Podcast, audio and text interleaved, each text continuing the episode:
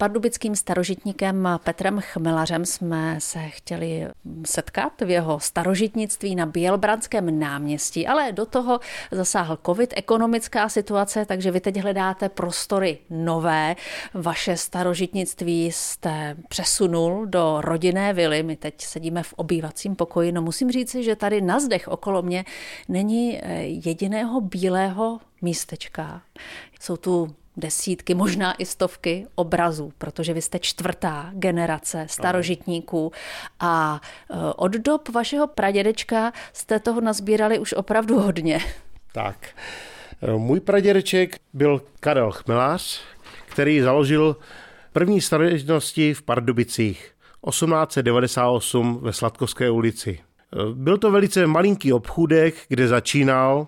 V tom obchůdku se odehrávaly dějiny vlastně všech eh, starožitností nazbíraných eh, v rodu. A taky eh, se tam odehrávalo spousta přátelství a debat, protože váš pradědeček se přátelil s významnými šlechtickými rody. Aušperky, kínskými, hrabenkou Baltazárovou. Váš pradědeček pocházel z 15 dětí z takového statkářského rodu. On byl jediný, koho zajímala historie dějiny umění. Ano, byl jediný. Zdokonaloval se v obrazech, v porcelánu, hodinách, šperkách, ve všem možným. Pradědeček byl přítel i známého pardubického mecenáše a výjimečné osobnosti barona Artura Krause.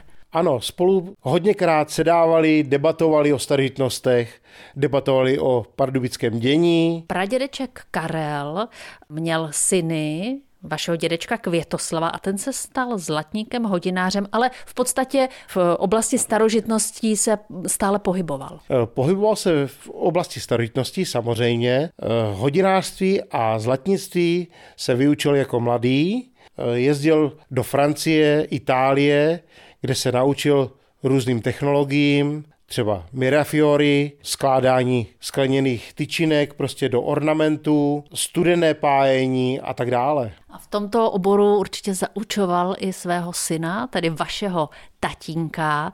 Eh, do jaké míry on se věnoval starožitnostem? V té době otec byl hodně malý, ale prostě furt se pohyboval v dílně, v obchodě, mezi uměním, takže vlastně vyrůstal mezi starožitnostma a věnoval se jim. On se ale starožníkem nemohl v podstatě stát v době komunismu. Narodil se ve 42. roce, tím pádem vlastně už eh, to nešlo. Ale starožitnosti ho pořád drželi, protože doma kam se podíval, všude byly nějaké kousky. Nicméně po sametové revoluci držel dál tu rodinnou tradici, nebo pokusil se v podstatě v uvozovkách znovu začít.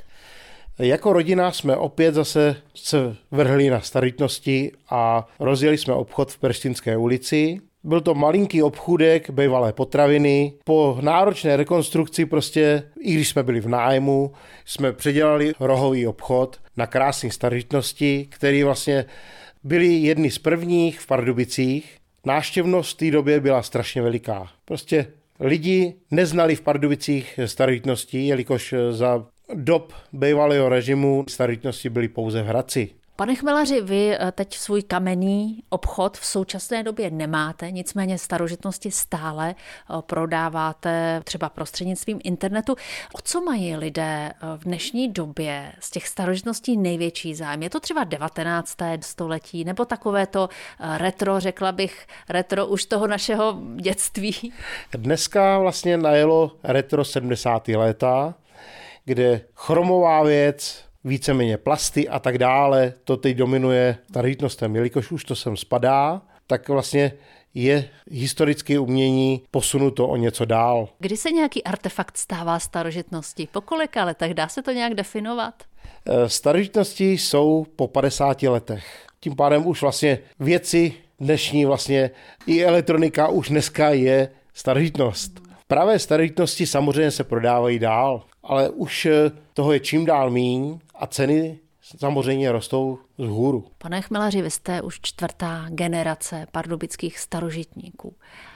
Co vás na tom nejvíc baví, těší? Je to vaše životní náplň? Eh, největší touha je vždycky dohledat se, odkud ta věc pochází, co je to za historii a tak dále. Největší životní láska, nejmilejší starožitnost, dalo by se něco tady najít? Víceméně je to sklo, porcelán a obrazy. Prostě za dobu 30 let podnikání prostě najde se mraky věcí.